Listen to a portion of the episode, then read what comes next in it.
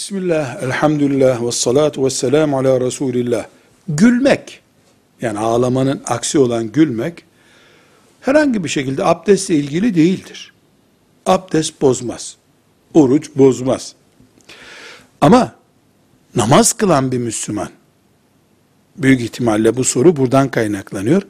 Namaz kılan bir Müslüman, namaz içinde, yanındaki ikinci kişinin duyacağı kadar sesli gülerse, namazı da bozulur, abdesti de bozulur. Gülmek değildir abdesti bozan şey. Namaz gibi bir ibadette müminin gevşeyip, la kayıtlaşıp, gülmesidir bozan. Namazı da bozar, abdesti de bozar. Yoksa günlük hayatta gülmek abdestle ilgili bir şey değildir. Velhamdülillahi Rabbil Alemin.